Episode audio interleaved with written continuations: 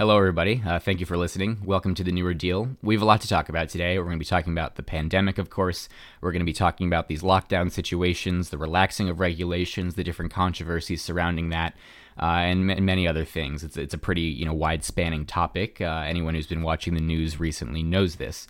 So I don't want to waste too much time before we jump into everything, just because, as I said, there is so much to cover.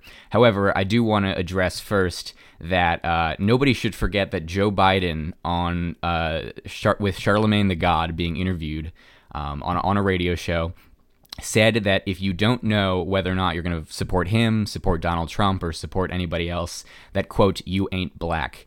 And uh, I just want to point out that this is one of the most divisive, uh, this is one of the most hateful, the most polarizing, uh, and the most really ignorant things that any politician has said in the modern era in this country. And uh, I just want to put that out there um, to know that you know this is a repulsive thing to have anybody say. Um, of course, Donald Trump is not known for uh, rhetoric that is uh, you know unifying and unites people but he has never said anything to the degree that if you don't support me or if you support one of my opponents, uh, you are not legitimately a black person. And I think that's a ridiculous thing that Joe Biden said, and we should all make sure that we remember that and we don't let it get tuned out by a lot of the news things that's going on because it, it is an alarming and frightening thing to have a leading presidential candidate make such a claim. Uh, but anyway, enough about that. Uh, even though it is a terrible thing, we could talk more about that in the future, perhaps. Uh, but what I did want to talk about is this pandemic, the lockdowns, and, and everything that's been happening, because so much has been happening. And again, if you've watched the news, you've seen every day different talking heads on here, different people. Uh, everyone thinks they're an expert in their own right, uh, all making different claims about this, what we need to do, what we should do, etc. Uh, I'm not going to go out here and say that I'm an expert. I don't know what the right solution is. And before we really get into it, I just want to say, uh, of course, as always, uh, my heart goes out to people who have been affected by this. Um, whether you or your loved ones have been sick, have been in the hospital, uh, people who have lost their lives. Uh, death is always a terrible thing. It always affects people. Um, it's never a good thing to lose a loved one, and it's always a loss um, that that really can never be returned in, in many ways. So I just want to say that, you know, I'm with you if, if this has been happening, if this is something you've experienced. Uh, also, at the same time, if your business has lost a tremendous amount of money, if you've lost your job, if you're unemployed, uh, if you don't know how you're going to make rent, if you don't know how you're going to pay for food, your children's education, uh, my heart goes out to you as well. And this is really the, the dichotomy that I want to start with. I, I talked a while ago about the false dichotomy that's coming up, you know, the economy, uh, the pandemic, health everything's changing, all the information's changing. People try to say it's an either or option. And Norm Macdonald, who's my favorite comedian, I've talked about him on the show before, uh, he has a quote, and it's a serious quote. It's not one of his comedy bits, but he says that your heart can break for two people at the same time. And I think that's such a true statement because you don't need to choose between the economy, between health. Uh, it's not a dichotomy that needs to exist. That's just what the media has created because it's uh, sensational. It gets clicks. Politicians, too, they can get morality points for making claims any which way. But that doesn't need to be true. You can you can feel bad. Your heart can go out to people who have lost their jobs, who have lost their livelihoods, and yet you can also have your heart go out to people that have lost their lives and have lost loved ones or, or have just been battling a sickness even if they're better now. So these are two things that can be true. Um, I certainly, you know, my heart goes out to to all of the above, and, and, I feel like most people's do as well. And we don't need to get caught up in the false dichotomy of, of it all. So that's what I wanted to say before we really get into it. So, what we're going to talk about today here is uh, four things about this pandemic, about what's been going on, all the news, everything that we've been hearing, all these openings, all these lockdowns, etc. Um, number one is what is the problem that we're facing? Number two, what is the solution, or rather, what should be the solution? Number three, what is not the solution? What are some bad things that we've been seeing, and, and what are ways to get around that and, and avoid those devastating consequences? And uh, lastly, is where do we go from here? So, we're going to go into these uh, four categories chronologically, just go through it, uh, and, and, I will begin. So, the first question is what is the problem that we're facing? Of course, it's a virus, it's a pandemic, it originated in China. No one knows exactly if it was at the market from bats and pangolin meat or, or whatever they were saying, or if it was in the labs. You know, maybe it was a, a bioweapon. There's, there's really no way to prove that. Um, but at the very least, there was some negligence that the Chinese government was involved with, some sort of cover up, and this virus that should have just been a regional thing that should have been dealt with from the very beginning. Uh, ended up spreading around the world and affecting everybody. Um, not even the people that have been sick, but everyone that's faced some sort of economic loss because of this, or uh, even just socially being locked at home. All of those sorts of things. So of course that's the biggest problem we're facing is this virus, but I would say another problem that we're facing and uh, you could argue that it's even bigger than the virus itself is fear. Uh, Franklin Roosevelt said the only thing we have to fear is fear itself. And uh, for some reason, the media, the Democratic Party, some Republicans, um, you know, some just people all around the world have completely ignored this advice uh, especially you know for Democrats at least from somebody that they respect so much and admire as, as FDR. It's interesting that they would completely ignore that advice. But people are relying on fear right now, and there is so much fear going around, and the fear is on all sides, and people are trying to fearmonger and keep people afraid because they know it gets them revenue, it gets them clicks, it gets them sensational attention, and for the politicians that have figured out how to best use this pandemic and use the talking points and use the fear to their advantage, it gets them these uh, so called morality points. You know, oh, this is a good person, they're looking out for us.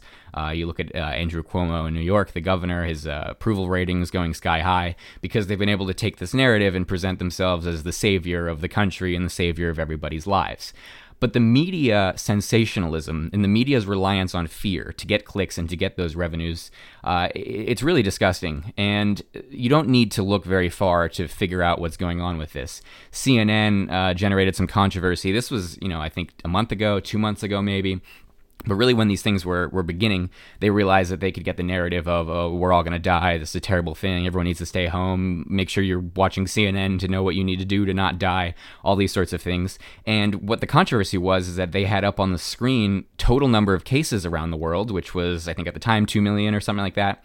And then total number of deaths uh, around the world and in the United States. I think it was 40,000. It, it, was somewhere, it was five figures. It, it, certainly wasn't in the millions, it wasn't in the hundreds of thousands. But the headline on the screen, and it may have just been an honest mistake from somebody that was working the, the teleprompter or the graphics, you know, we have no way to prove that. The headline on the screen was millions of coronavirus deaths around the world. But then if you looked at the actual numbers that were on the graphic, you realized it was millions of cases, but only, uh, you know, tens of thousands of deaths. And as I said before, of course, deaths are always unfortunate, and it's something that, you know, we should be sad about, and we should work to mitigate deaths as much as possible. But it seemed that they were deliberately trying to make it seem that everyone was dying from this so that they would get the sensational media coverage. But we could still give them the benefit of the doubt and say that was just an honest mistake and they didn't actually mean to fearmonger to that extent.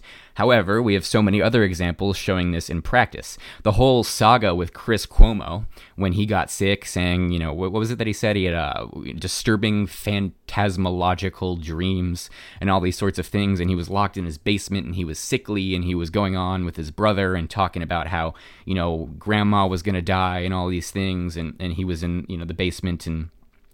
battling the illness.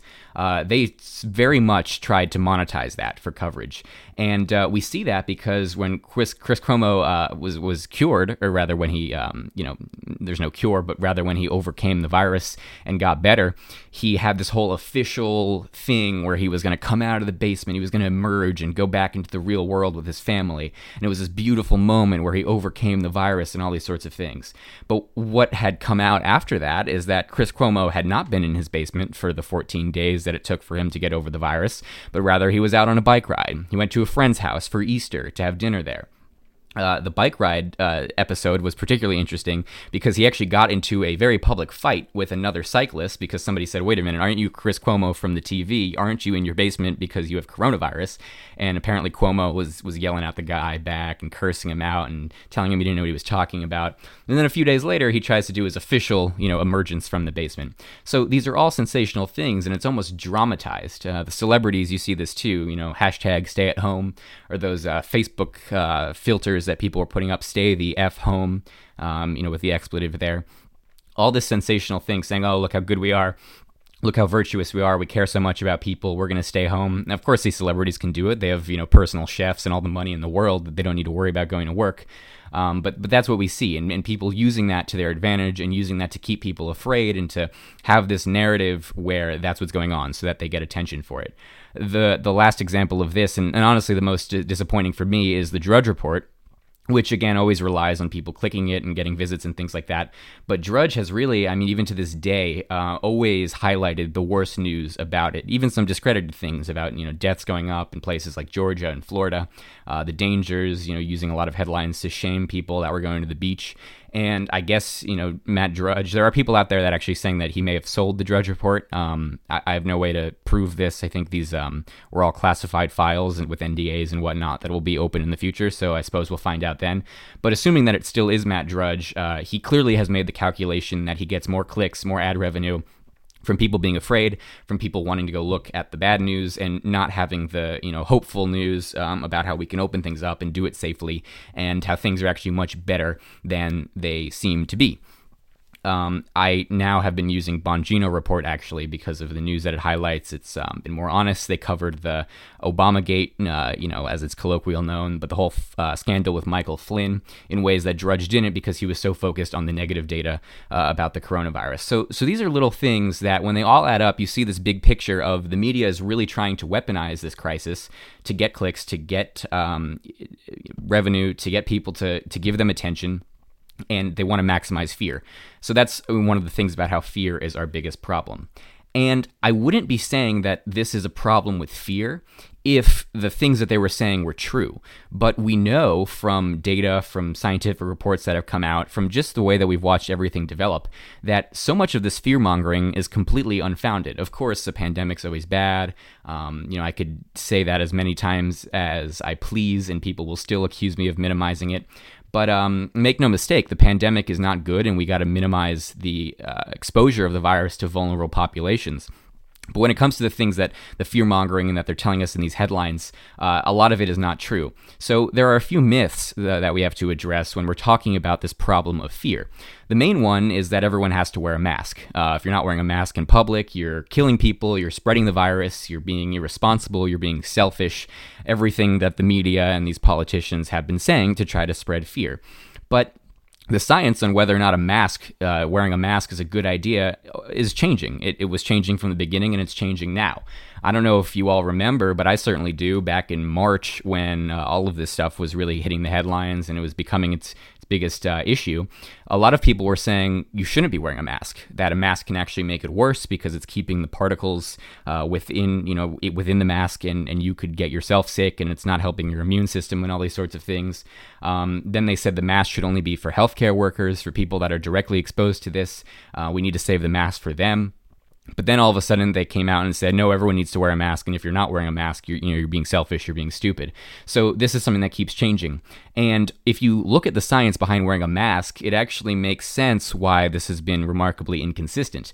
Uh, the cloth masks that the CDCs are, are recommending that people wear, uh, again, the N95 masks are a different thing, but those are reserved for healthcare workers. But the cloth masks, even the basic surgical masks, uh, those those blue ones, um, I don't even know what material they're made out of. All of these simple masks that people are being shamed for not wearing in public, they don't actually stop you from getting the virus. Um, if you don't have it and you're wearing the mask and the virus is in the air, there's still a chance that someone can get it because these are virus particles. They're very small. Uh, and if anyone has worn one of these masks, uh, you can still smell things. You know, you can still feel a breeze to some degree. So you know that air is getting in and particles are getting in. Um, it's not to prevent the wearer from getting the virus, rather, it's to prevent the person who's wearing the mask from spreading it without their knowledge. Maybe they're asymptomatic or something like that. You know, you could cough and then the mask prevents that from spreading too far. Uh, that is a good point, and it it does make sense that in enclosed places people should be wearing those masks to prevent you know it spreading to vulnerable populations. But um, we're finding out now, and this is the second myth about asymptomatic spread. Uh, NIH has published a study showing that the spread of the virus from people that aren't displaying symptoms is actually much more minimal than a lot of this fear mongering had initially made it seem. If you remember, they made it seem like, oh, you might have the virus, you don't know it, you know, you can go out in public and then you give it to somebody who's in a vulnerable population and then they'll die, and, and that's what you've done, and that's why you need to wear a mask, and you're being selfish if you don't. But NIH has published a study and uh, this was only one example in the study, so it's hard to draw you know far-reaching conclusions on this. But at the end of the day, what they found in tracking the contacts of an individual that had coronavirus and uh, had reported that she had had contact with uh, about 455 people, they found all those people that she'd had contact with, they tested them, and none of them had coronavirus. And this was a really surprising example for them because they thought, oh, she had asymptomatic coronavirus. She actually started displaying symptoms a little bit later, and they said, oh, of course she's going to spread it to you know, at least 10 people, at least some amount of people. Like they were telling us, you know, one person that has it can spread it to 14 people and they might not know. Uh, but what they concluded is that all 455 people did not have coronavirus, and their conclusion, again, only in this example, and it's hard to to make um, you know really really lofty claims about this, but what they were saying is that the infectivity of some asymptomatic coronavirus carriers might be weak saying that it's actually much weaker to get it from somebody that isn't displaying symptoms than they previously thought. So the whole mask thing is just another one of these myths where you know they wear it, uh, it looks scary, it looks like we're all in the movie Contagion. You drive down the street, and I remember when we saw the Blue Angels uh, driving through Bethesda, people were waving at NIH and uh, at Walter Reed and all these different hospitals there, um, waving and honking and thanking the the medical workers, which is of course the right thing to do. These are heroes that have been putting you know their lives at risk and their families at risk for everybody else. Um, but these masks, you know, everyone's wearing them on the street. It looks scary. It looks dystopian. It looks like we're living in a post-apocalyptic world. But really, they're not preventing anyone from getting the disease unless you have an N95 mask, which we're not supposed to have because those are for the people that actually need them, the doctors and the nurses. So, what's going on here? Uh, of course, the masks are being worn to try to spread fear, um, to, to try to make it seem like this is a disease that you can have and not know it. You can give it to somebody and kill them which is true, of course, but it's definitely not as bad as the media is making it sound. So, again, this is one of these myths that has to do with the fear that's going on. And the biggest question that we have to face now when it comes to what the problem is and why fear is such a problem is why is this happening now? And why wasn't it always like this? Why wasn't the, the narrative consistent? Why is it always changing? Why are the masks changing? Why is the asymptomatic spread changing? Why are all these things changing every single day with every new headline and every new media cycle? And it all comes down to how this thing has been politicized. Uh, I'm not the first person to come out and say that it's been politicized. Um, yeah, I might be guilty of that myself, and that's a decision you can make, but I'm trying to be as objective here as possible, just looking at the data and, and the science behind everything. But when you look at the politicization, it is irrefutable that so many politicians, particularly in the Democratic Party, have been trying to use this to gain, as I said, morality points. But then you look at what was happening in early March, which is the time that now the Democrats say Trump was lazy, he was ignoring it, he was minimizing it, he should have done more but and I talked about this on the show before, but in early March, you had people like Mike Bloomberg, Nancy Pelosi, Bill de Blasio, all saying, no, it's not a big deal. Don't be racist. Don't be xenophobic. You got to go ride the metro. You got to go out to your favorite Chinese restaurant and support them because of the racism. They were also minimizing this, saying this is not something big to worry about. Uh, meanwhile, when a lot of Republicans and a lot of people like Tom Cotton, Tucker Carlson, a lot of prominent talking heads on the right were saying this is a risk. Uh, we need to stop flights in from China. We need to look into the origins and see what the cover up is. Are, are, the World Health Organization and the Chinese government working together to try to minimize this?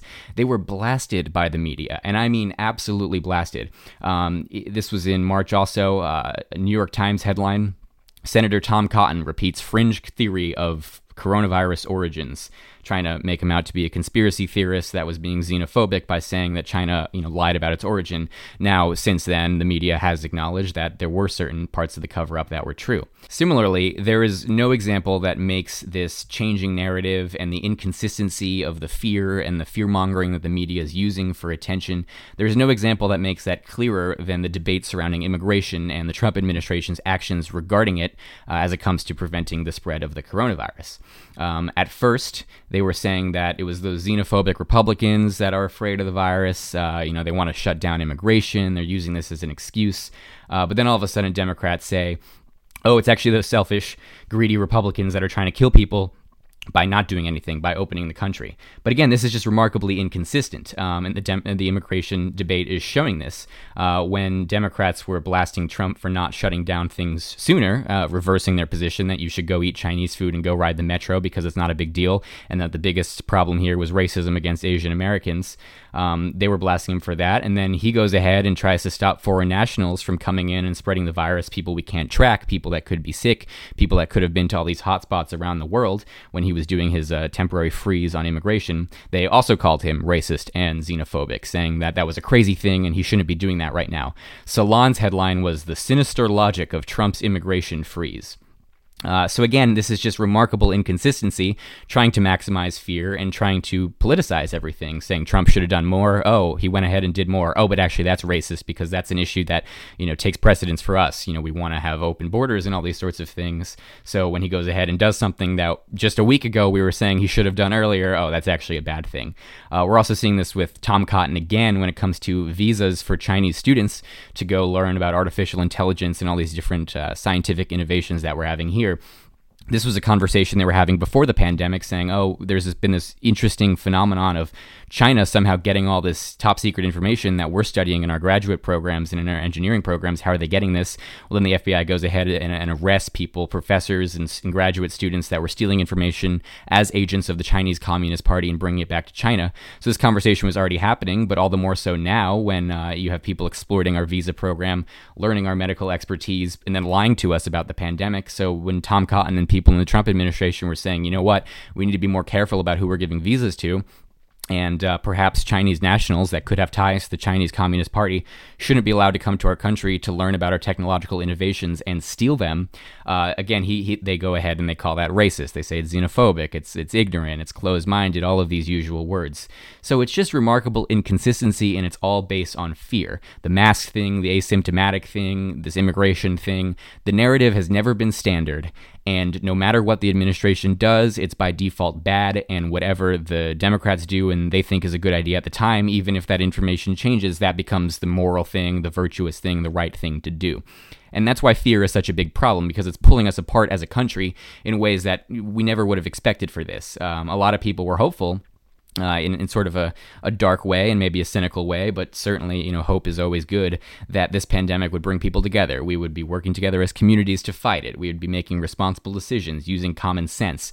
Uh, but that hasn't been happening. It's been the opposite of common sense. It's been all based on fear and sensationalism, and that is one of our biggest problems that we're facing right now. So then we move on to what is the solution to this? Uh, what's the solution to the pandemic? How do we be responsible in stopping death, in stopping disease, in stopping all the heartbreak that we're seeing? Uh, but also, how do we mitigate this fear that we're seeing? How do we make people hopeful again? How do we make people come together and don't engage in this partisan bickering in ways that are ultimately destructive for our country? So, the most obvious thing we need to do as it comes to at least stopping the pandemic is protecting vulnerable populations. Uh, we still don't know much about this virus. As I said, with the masks and the asymptomatic carriers, the science is always changing, and that's just the nature of these things because it's a new virus uh, and it's something we don't know too much about. So we don't know much about it, but what we do know for sure is that it poses its biggest risk to older populations and people that have underlying health problems. Uh, this is not new. This is how the flu works. This is how other colds, even common colds, which are varieties of the coronavirus, actually, this is how these things work. Um, people that are immunocompromised, people people that are older are disproportionately affected by these. That's just how you know the human body works. So then we're seeing data coming out of places like New York, which is you know the biggest hotspot in the country and responsible for a lot of the death and the devastation that we're seeing. Uh, the CDC found that 90% of people in New York that were hospitalized with coronavirus had pre-existing conditions, and that's 90%. That's pretty much almost everybody. So yes, you know 10% of people that had coronavirus, they were healthy people, uh, they were hospitalized, but most of these people have heart disease, diabetes, lung conditions um, various diseases that make it worse. So those are the people we need to be focusing on protecting. Um, that's the way to minimize deaths, nursing homes, all these places like that. They need to make the smart decisions to do that. And we do that through common sense if somebody's sick, if somebody's immunocompromised, um, if somebody has coronavirus, if they've been in contact with it, they shouldn't go out. You know, self quarantine at home for 14 days. Make sure you're not spreading the virus to people everyone should wash their hands more. I've always washed my hands a lot. People say too much, but you know now now people like me are turning out to be uh, smart at least in that regard. Uh, don't get too close to people if you think you might have the disease. You know, don't spread it to your family even if you're in the same house. Be smart about it. Um, also, what we need to be doing is when you have 90% of people being hospitalized are ones with pre-existing conditions and the highest death rates are being people for you know older than 60 older than 70 also people with pre-existing conditions. Uh, we need to focus on protecting them from the virus but we also need to focus on getting herd immunity for people who are healthy. And that's not a popular uh, thing to say. Uh, people say, oh, you know, everyone needs to stay home because we got, you, know, you could spread it without knowing. But really, what we need to do in order to be able to move past this, especially since we don't know when the vaccine is coming, is to make sure that a large number of healthy individuals that can overcome the virus and might not even show symptoms actually can do so as soon as possible so that we don't have this long, drawn out process where we keep needing these lockdowns, where we keep needing to shut everything down.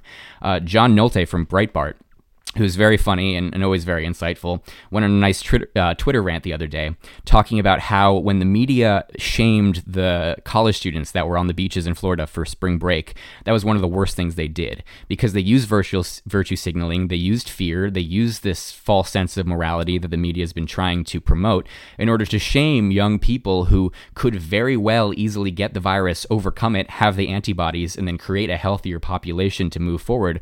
They shame them into staying home. And now it's fashionable for people, you know, I, I, see this all the time from other college students posting on their stories. Oh, I can't believe I saw this person, you know, go to the beach the other day. Oh, I can't believe they tried to go to a restaurant or they saw their friends. You know, they're killing people, they're doing terrible things.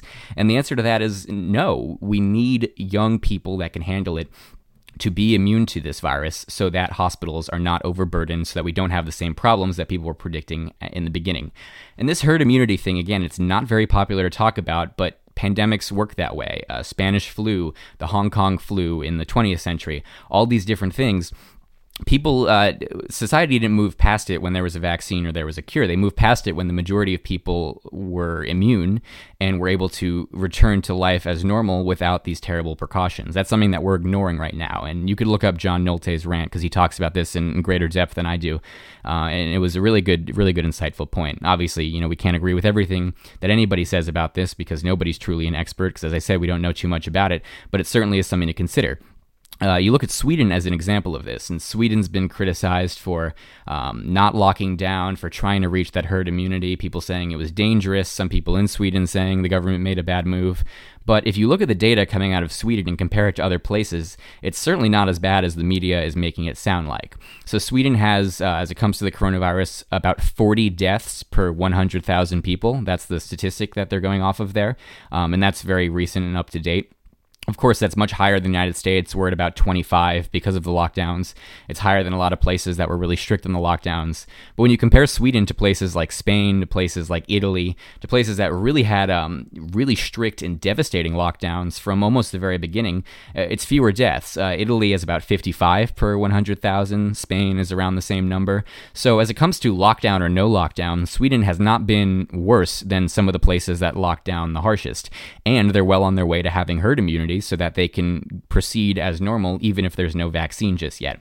And that's something that, you know, we in this country have not been doing we were focused on flattening the curve. We were focused on all these sorts of things and, and, prolonging the problem, which at first seemed like a good idea, but now we're seeing these these devastating consequences from it, and that's what I'll get into soon. Um, the last point again on, on, what we could do, what's the solution, and uh, this actually goes back to what we've already done, is making sure that hospitals are not overburdened. Again, I'll remind you this was the biggest talking point at the beginning, saying the lockdowns are not to prevent the virus from spreading and not to prevent people from getting sick, but it's to prevent it from happening too quickly so that hospitals cannot properly treat the people that need treatment. That is a good point. That is something that had bipartisan support at the beginning. That's what the president was saying. That's what Democrats were saying. That's what everybody was getting behind. And they told us 14 days to stop the spread. That's what they said in April. Uh, then it became 30 days to stop the spread and flatten the curve. Uh, and now it's indefinite, according to some people. They say, oh, we can't really open, you know, life won't go back to normal, is what Gavin Newsom said in California. People like Cuomo in New York saying these things need to go on. Uh, Marc Elrich, our county executive in Montgomery County, Maryland, here, not allowing the county to open up as normal, even though the rest of the state has the goalposts keep moving. This is something that Senator Tim Scott pointed out, something that a lot of people have pointed out, and it doesn't really make that much sense because, again, the common sense thing to do is to make sure hospitals are not overburdened. Which, if you don't already know, and you're, I would forgive you for not already knowing because the media hasn't been focused on this because of the fear and because of the sensationalism. Uh, we already did this. Hospitals are not overburdened, and in fact, they're doing infinitely better than anyone expected in the first place, even with the lockdowns. This is uh, reporting from The Federalist. Uh, they point out that Cuomo uh, was upset when the Trump administration wasn't acquiescing to his request for thousands, hundreds of thousands more ventilators and hospital beds in New York. Uh, and what Cuomo actually said, he challenged the Trump administration, said they were being ignorant, they were minimizing the problem, they were not giving the states what they needed. And he said, if we don't have 30,000 ventilators in this state, 26,000 people are going to die. And then he said to Trump, and this is a quote from Cuomo, you can pick the 26,000 people who are going to die. Totally bombastic rhetoric, totally based in fear, totally sensationalist, saying basically, if you don't give us what I say we need, bunch of people are going to die and the blood will be on your hands. He said the number of ventilators we need is astronomical. Uh, Bill de Blasio joined in again, Politico and all these different media outlets were, were coming out here and saying, you know, Trump is ignorant. Trump needs to listen to these people. I can't believe he wouldn't do this. I can't believe he would question that New York needs 30,000 ventilators. Uh, but then we go ahead and see that when New York peaked, and this was around April 6th, and you can look up the CDC and NIH data on this, only 6,000 ventilators in New York were ever in use. They only needed 6,000. Now it's fewer than that. At the at its worst day, at the peak, 6,000 ventilators in use. So again, I'm no mathematician, I'm no scientist, I'm no doctor, but that's a lot less than 30,000. And I'm not saying it's not good to be overprepared for these sorts of things, because of course it is, and that's how society functions. We need to prepare for pandemics, and we need to prepare for hardship in order to make sure that we undercut it. But to then go out and say, you know, Donald Trump, you pick the 26,000 people who are going to die, and then actually it turns out that you didn't need 30,000 ventilators, you needed 6,000, which you already had. It just shows the, the disingenuous nature of this. And I, I don't know what Cuomo's motivations are. I don't know if he's lying on purpose. I don't know if he's trying to make people afraid on purpose. Maybe he just legitimately thought they needed 30,000. But at the end of the day, what this proves is that the science is always changing, the predictions are always changing, and we can't be making these conclusions and we can't be smearing half the country of being hateful people that want to murder 26,000 uh, if it's not going to end up being the case and if you don't know for sure. Uh, it was the same thing with hospital beds. They said they needed 140,000. They were criticizing the administration for not providing enough. And again, April 8th, on the peak day, and it's declined rapidly since then, they only needed uh, 23,000 beds at most. So 100,000 hospital beds, more than that, that are just completely irrelevant. Thousands of ventilators, completely irrelevant. And these were the same people that were blaming the president and saying that there was blood on his hands for not wanting to provide those up front, saying it might not be entirely necessary necessary. Uh, but what this has proved is that the flattening the curve worked. We did that. Hospitals were not overburdened. Uh, maybe there were a few days where people were in the hallways and all these terrible images that we saw, but it certainly was not the drastic situation that we were told at the beginning, and that was because of the responsibility of the American people and local authorities in mitigating that problem. Uh, just another bit of data that proves this, if you don't believe me, based on New York City alone. Uh, at Vanderbilt, you know, where I go to school, of course, uh, and this is according to the Tennessean, researchers estimated that the outbreak in Tennessee plateaued and the level of hospitalizations would only be about 300, would not go over that. The initial prediction from Vanderbilt researchers for the hospitalizations in Tennessee uh, was thousands of hospitalizations. And they said, um, you know, they, they needed the beds, they needed the resources. It was all the same rhetoric of the president's not doing enough, but it's only 300 instead of 1,000. And this is good news. I'm not saying this is bad in any way, it's fantastic news. It just shows that these things have worked in flattening the curve. Uh, but again, whether or not this means we need to keep doing it, that's a different question. We'll get to that in a second. I just want to say that researchers, when they revised the data, they said that this was a result of social distancing that lowered the transmission rate. Uh, it worked faster than they predicted, even in their most optimistic scenarios. Uh, by staying at home to starve the virus, Tennesseans made a month of progress in less than a week, halting the outbreak before it could grow. This was exactly the point of the lockdowns. This was exactly the point of 14 to 30 days to stop the spread, depending on who you're asking. And this is what we already did. So I do not see why we need to continue, like Marc Elrich is saying, like Cuomo is saying, like Gavin Newsom is saying, in ways that might end up actually being worse than the initial problem we tried to overcome. And this brings us to our next category, which is what is not the solution to this. with all the information we just heard about how the curve has been flattened, how hospitals were not overburdened, how there are ways to responsibly make sure that we're reaching herd immunity in the healthy population who can handle the virus while still protecting the vulnerable populations that have higher death rates, we have to say, you know, what is not the solution? because I think a lot of what we've been what we've been seeing now is much more devastating in the long term than anything we could have expected at first. So first and foremost, what is not the solution is making it illegal to go to work. Uh, that sounds like a ridiculous statement, but essentially, um, no pun intended, in places across the country, it is illegal to go and make money and do your job if you are not the few people that the government has decided are essential workers. Uh, you look at the unemployment numbers, millions of people unemployed, percentages going up, ways that we haven't seen since the Great Depression. It's one of the biggest problems here, and that's something that will stick around as an issue in the long term. Uh, this is from The Hill. They say that our governmental COVID 19 mitigation policy of broad societal lockdown focuses on containing the spread of disease at all costs instead of flattening the curve and preventing hospital overcrowding. So that goes back to what I was just saying now, where, you know, when it, when it was flattening the curve and preventing the hospitals from being overburdened, which we did, now it's containing the spread of the disease. People saying anyone else who gets this disease, the blood's on Trump's hands, the sort of fear mongering that we've been talking about. Uh, the Hill again, they say, although well intentioned, the lockdown was imposed without consideration of its consequences beyond those directly from the pandemic. The policies have created the greatest global economic disruption in history, with trillions of dollars of lost economic output. These financial losses have been falsely portrayed as purely economic. So this is again what I'm saying before about the false dichotomy, how it's either the economy or health, but they're saying it's actually not only, you know, either or, it can be both. The Hill says, to the contrary, using numerous National Institute of Health public access publications, Center for Disease Control and Prevention, and Bureau of Labor Statistics data, and various actuarial tables, we calculate these policies will cause devastating non economic consequences that will total millions of accumulated years of life lost in the United States for beyond what the virus itself has caused. This goes back to what the president was saying. We cannot let the cure be worse than the problem. And that's exactly what's happening right now people losing their jobs, people losing their livelihoods, people unable to pay for food, for education, in ways that will affect their lives and actually will accumulate into years of life lost in this country and around the world in ways that flattening the curve purely wouldn't have done. Uh, you know, if we'd flattened the curve and, you know, April 8th, back when New York hit its peak and then went down after that, if things had opened up again, uh, I don't think we'd be seeing these bad problems that they're talking about here in the Hill. And again, if you don't believe me and if you don't believe their editorial board, you can look at the UN World Food Program. Again, this is not a uh, partisan organization by any means. Um, if anything, the United Nations, with all their studies, they always uh, skew left with what they're putting out. But the executive director of the UN World Food Program, whose name is David Beasley, he said, uh, while the World Health Organization warns that stringent guidelines need to stay in place to combat the spread of COVID 19, uh, the World Food Program believes that it will lead to an uptick in global poverty and starvation, and the response to the virus itself may end up killing more people by the end of 2020.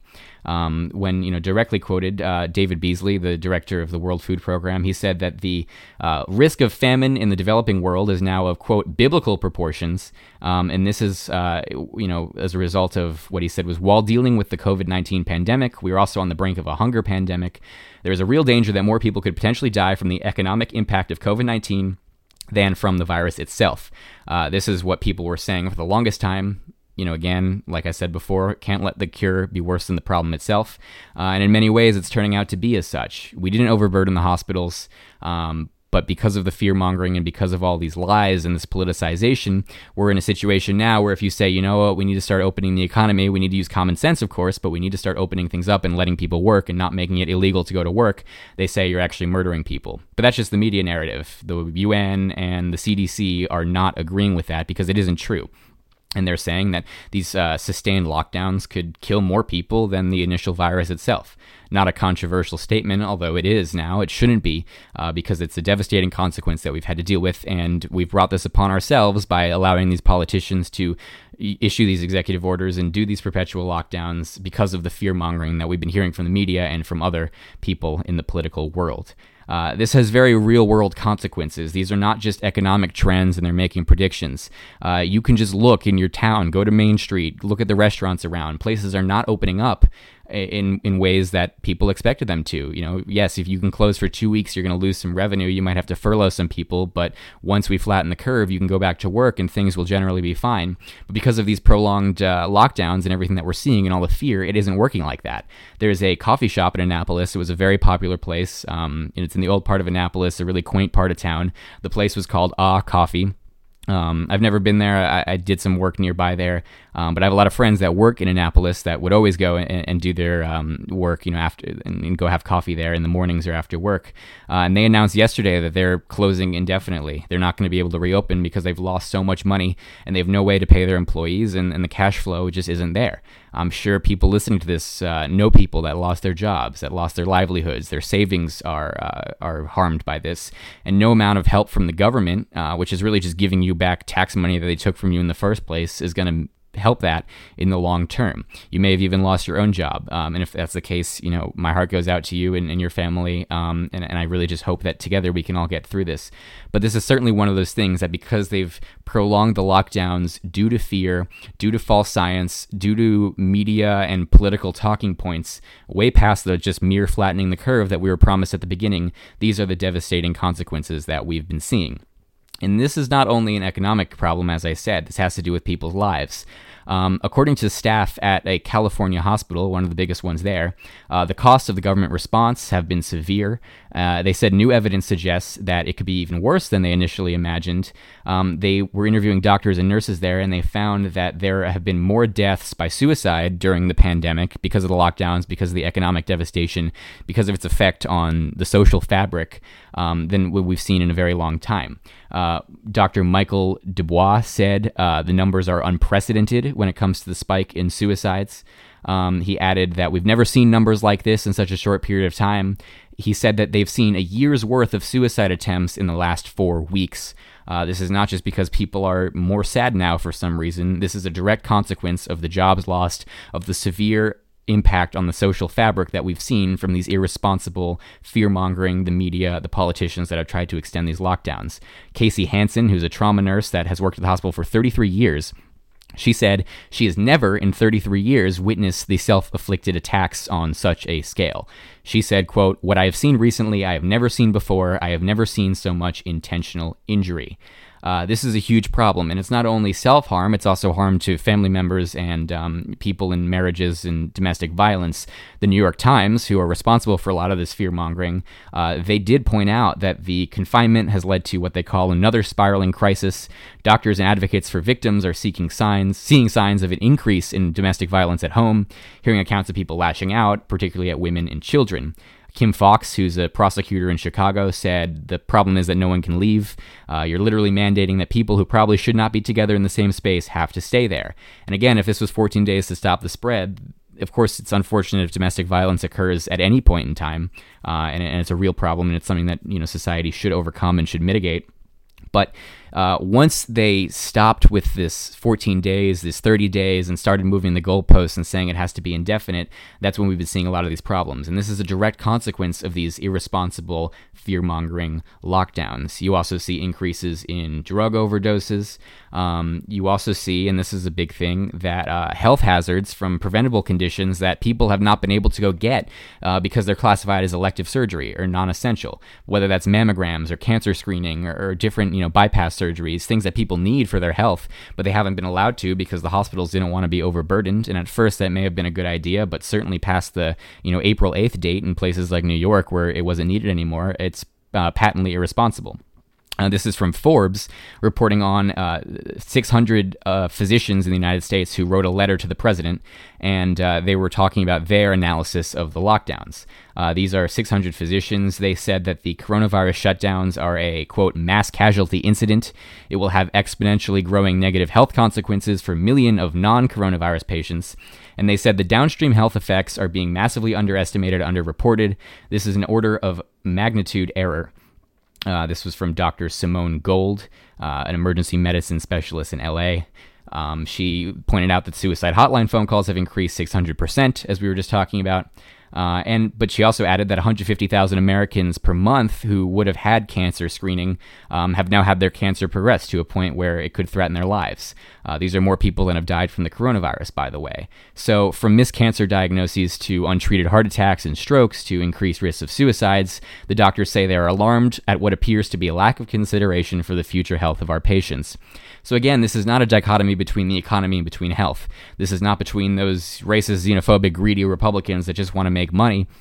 versus the you know benevolent expert Democrats that just want to trust science um, and, and, make the right choices to save lives. Because these perpetual lockdowns are contributing to a lot more death than we would have seen if we stuck to the initial flatten the curve uh, goal that we had.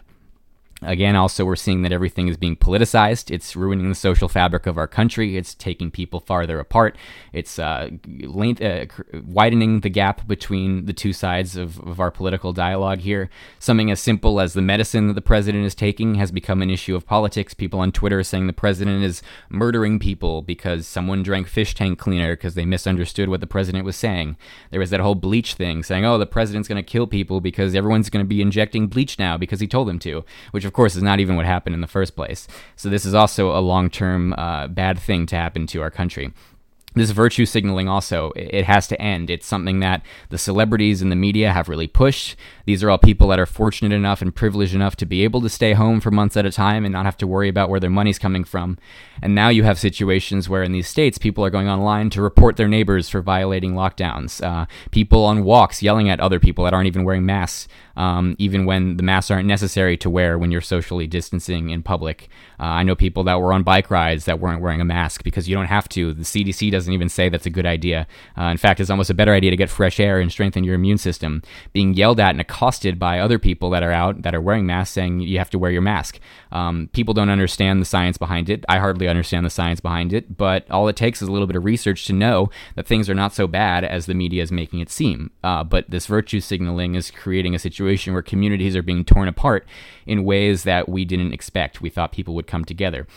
You even notice it now. You go to the grocery store, people don't smile, they all look down, no one makes eye contact. I was joking um, the other day, like, this virus doesn't spread through eye contact. You can still wave to somebody, but no, you know, you get too close and people try to shrug you off. Um, I've always said if they're so worried about getting it, just don't go out. You know, use Instacart or something like that. But this is the virtue signaling that the media and the politicization has led to.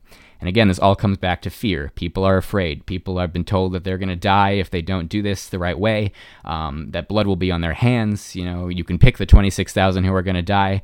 Things are not so bad, and there are responsible ways to move forward, but fear has been dictating the conversation, has been dictating the narrative.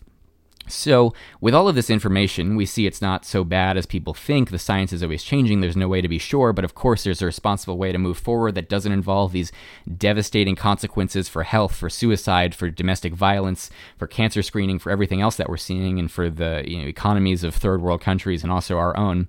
Uh, we know that there's a responsible way to move forward, but why is that not happening? And, that's the big question that we have going here, and that will take us into our um, you know, where do we go from here uh, idea, but it's, you know, why is this happening and why are these politicians still maintaining the fear narrative? And I think a lot of that has to do with government control over the private sector and over the lives. And I don't want to sound like a tin foil hat wearing person who's broadcasting in the basement.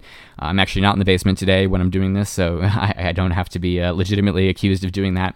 I don't want to be sounding about somebody like, oh, the government's trying to take our rights. They're using this to, to try to control us. I don't think that's true in all cases. I think people do have good intentions sometimes. But certainly it is a true reality of the human existence that people don't like giving power back once it's given to them. So maybe for a two week period, these governors have emergency powers to try to shut down private businesses in order to stop the spread. There are laws on the book that sort of allow that if it really needs to happen. But past that, it's really just an overreach, and it's people taking power that they've been given and trying to manipulate the public into letting them keep it up.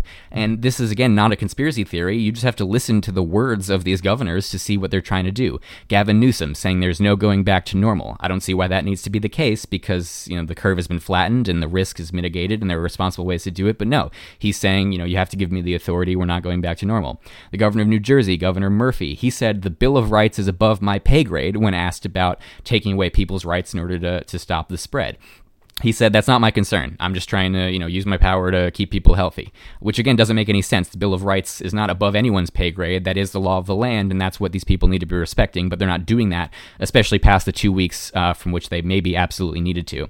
Then you look at new york and some of the restrictions that are still going around. Governor cuomo saying uh, you can go to the beach but if anyone tries to go in the water, they will be taken right out of the water by police. People will be, you know, issued citations for doing certain things on the beaches, um, you know, and in lakes and in campgrounds, things that can involve social distancing. Uh, again, I'm no scientist, but I don't think coronavirus is transmitted through ocean water. Uh, there's actually a lot of research going out saying if you get sunlight and fresh air and exercise, that could help your immune system and keep you healthier and prevent the spread of the disease because you know people won't be getting as sick and they're not just sitting at home in their dark rooms as much. But he's saying I'm going to use my authority to use the police to take people out of the water for swimming because for some reason we can't be doing that right now. And this is in a place like New York where the hospital beds and the ventilators that they needed were significantly less than he was saying at the beginning. So this is all based on power. It's all based on fear, and it's these governors. You know, I, I guess they had these uh, sort of totalitarian fantasies in the first place. And you know, to be honest, I'm sure anybody that wants to run for governor uh, views themselves as some sort of figure that they think should have more authority than any human being should have. And they're not giving up the control that we voluntarily gave them for the 14 days that it took to flatten the curve. Um, they also realize that they can score points in the morality sector if they pretend that Republicans and Trump are killing people. Uh, this is not only a Democratic issue. Uh, you look at the Never Trump Republicans and the Lincoln Project, which is uh, Kellyanne Conway's husband's new Never Trump ad push. They had an ad out saying uh, 90,000 deaths were caused by Donald Trump as if that makes any sense, as if Trump created the virus, if, if, if he forced people to have it. Uh, but this is, again, the, the narrative that's going on. It's based in fear. And they know that they can get these points, these virtue signaling points, if they pretend that the other side is murdering people because everyone's against murder and they want to use that to their advantage. So I think there's an element of, of what's going on there. Also, it is irrefutable to say that this is about the election this year.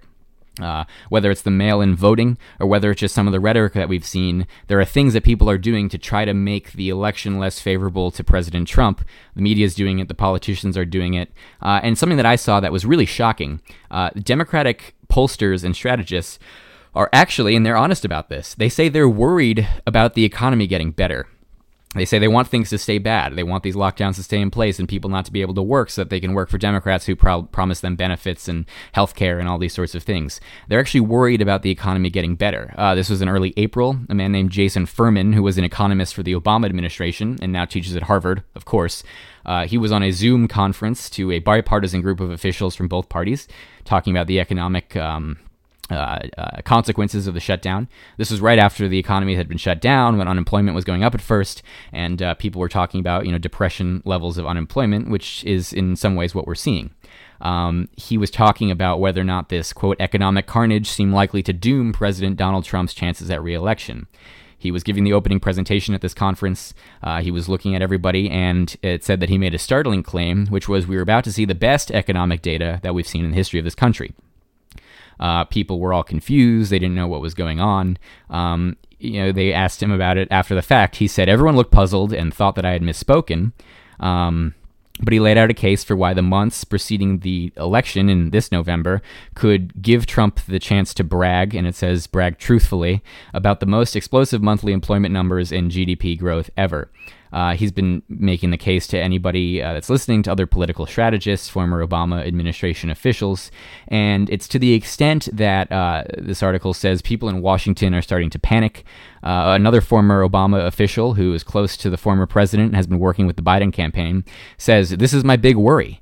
Uh, my worry is, and he said high, high, high, high, high, five times, that his worry is that the economy will get better before the election, and Trump will be able to point out that the economy, as it had been before this lockdown started, has been drastically improving under his leadership.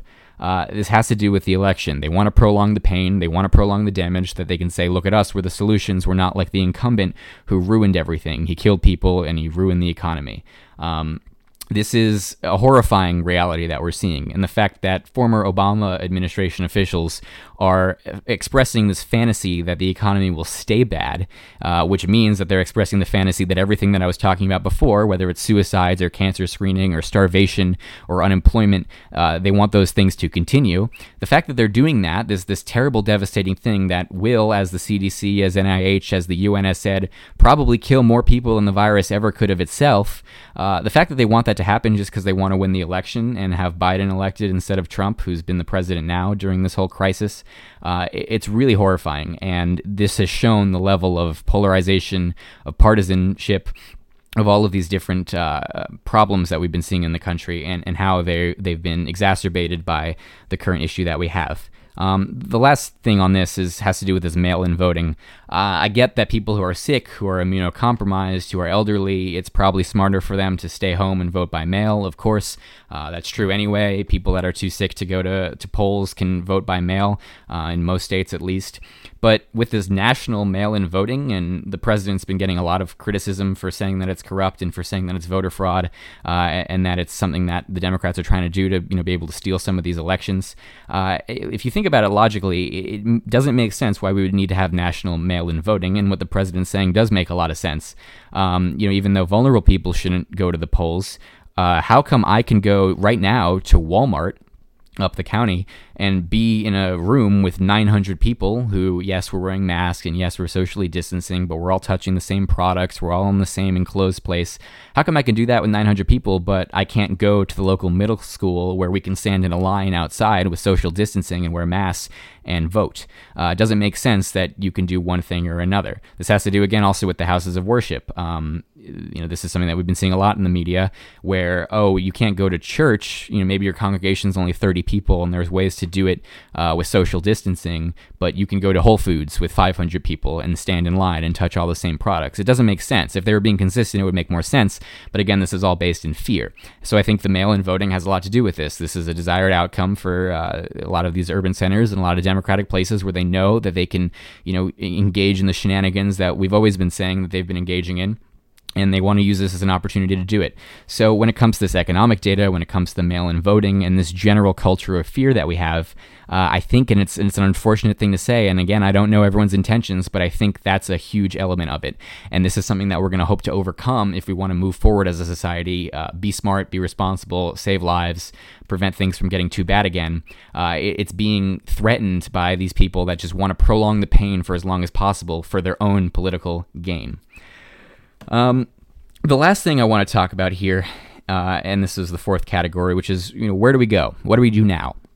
Um, I don't know the solution to this. Uh, I've said it a million times this show. I'm not a doctor. I'm not a scientist. I don't know all the data. I don't know the right choice. Uh, but also, nobody knows the right choice. And when it, whether it's the mass, whether it's the asymptomatic spread, whether it's the immigration shutdown, whether it's you know going to Chinatown in early March to eat Chinese food to not be racist and all these sorts of things, nobody has ever known the right move. The president hasn't known the right move. Dr. Fauci hasn't known the right move. Dr. Birx hasn't known the right move. Nobody has stayed consistent throughout this whole thing because the information keeps changing. But there are a few things that I think I have illuminated, and I hope I illuminated. And feel free to reach out with questions and to have this conversation if you know more data that I haven't talked about or if I was wrong about something. But I think there are things that we can do as we've seen from you know the the session that we just had that are responsible ways to move forward and to mitigate the damages and to not let the people who have the worst intentions here continue their culture of fear what we could do and what we should do is open the economy and let people who can go to work let people make money, uh, avoid all the problems that we've been seeing with these perpetual shutdowns. Do like what Georgia is doing, do like what Florida is doing, where there are limited ways to allow people to maximize their freedom and to maximize their financial gain and to minimize their loss and also minimize the risk to vulnerable populations. The media blasted Florida, the media blasted Georgia. They said it was stupid, they said it was short sighted, they said it was greedy. Meanwhile, uh, you have the mayor of Atlanta coming out and saying that, you know, she's surprised that it actually worked out so well. What was going on there? Um, you know, this is from the mayor of Atlanta, all these certain things. So there are ways to responsibly open the economy and let people go back to work. Uh, what we also need to do is keep up the education, keep the transparency going, uh, let the numbers come out, let the science come out, educate people on how to prevent another outbreak that could be worse. Uh, a lot of people are saying that. I think a lot of it also is based in fear. Uh, and if we had done the herd immunity things, wouldn't be as much of a problem. But we're past that point, unfortunately, because of the, the sensationalism that's happened. So we need to start educating people on what to do. Um, you know, don't go visit your grandmother if she has a lung condition like mine does and uh, you know risk spreading it to her. Don't do that. That's you know irresponsible. But if you're healthy, if you have no underlying health conditions, and you're 25 years old, uh, you can go to work and then maybe wear a mask if you're going to a meeting with older executives. Um, you know, wash your hands frequently. Use hand sanitizer. We need to have this education. We need to have this dialogue because that's the way that we will responsibly reopen. But it's certainly not keeping up what we're doing now. And the last thing we need to do is to empower American citizens to make their own decisions. Uh, we need to take that power away from unelected bureaucrats, the so called experts who have perpetually been wrong and have perpetually engaged in the fear mongering rhetoric that has created a lot of bad consequences uh, that are in many ways worse than the initial problem itself. We need to empower people to make their own decisions because at the end of the day, uh, this is the whole fundamental philosophy of the American experiment is that the average citizen knows more about how best to live their lives than the people that are elected or appointed to tell them what to do.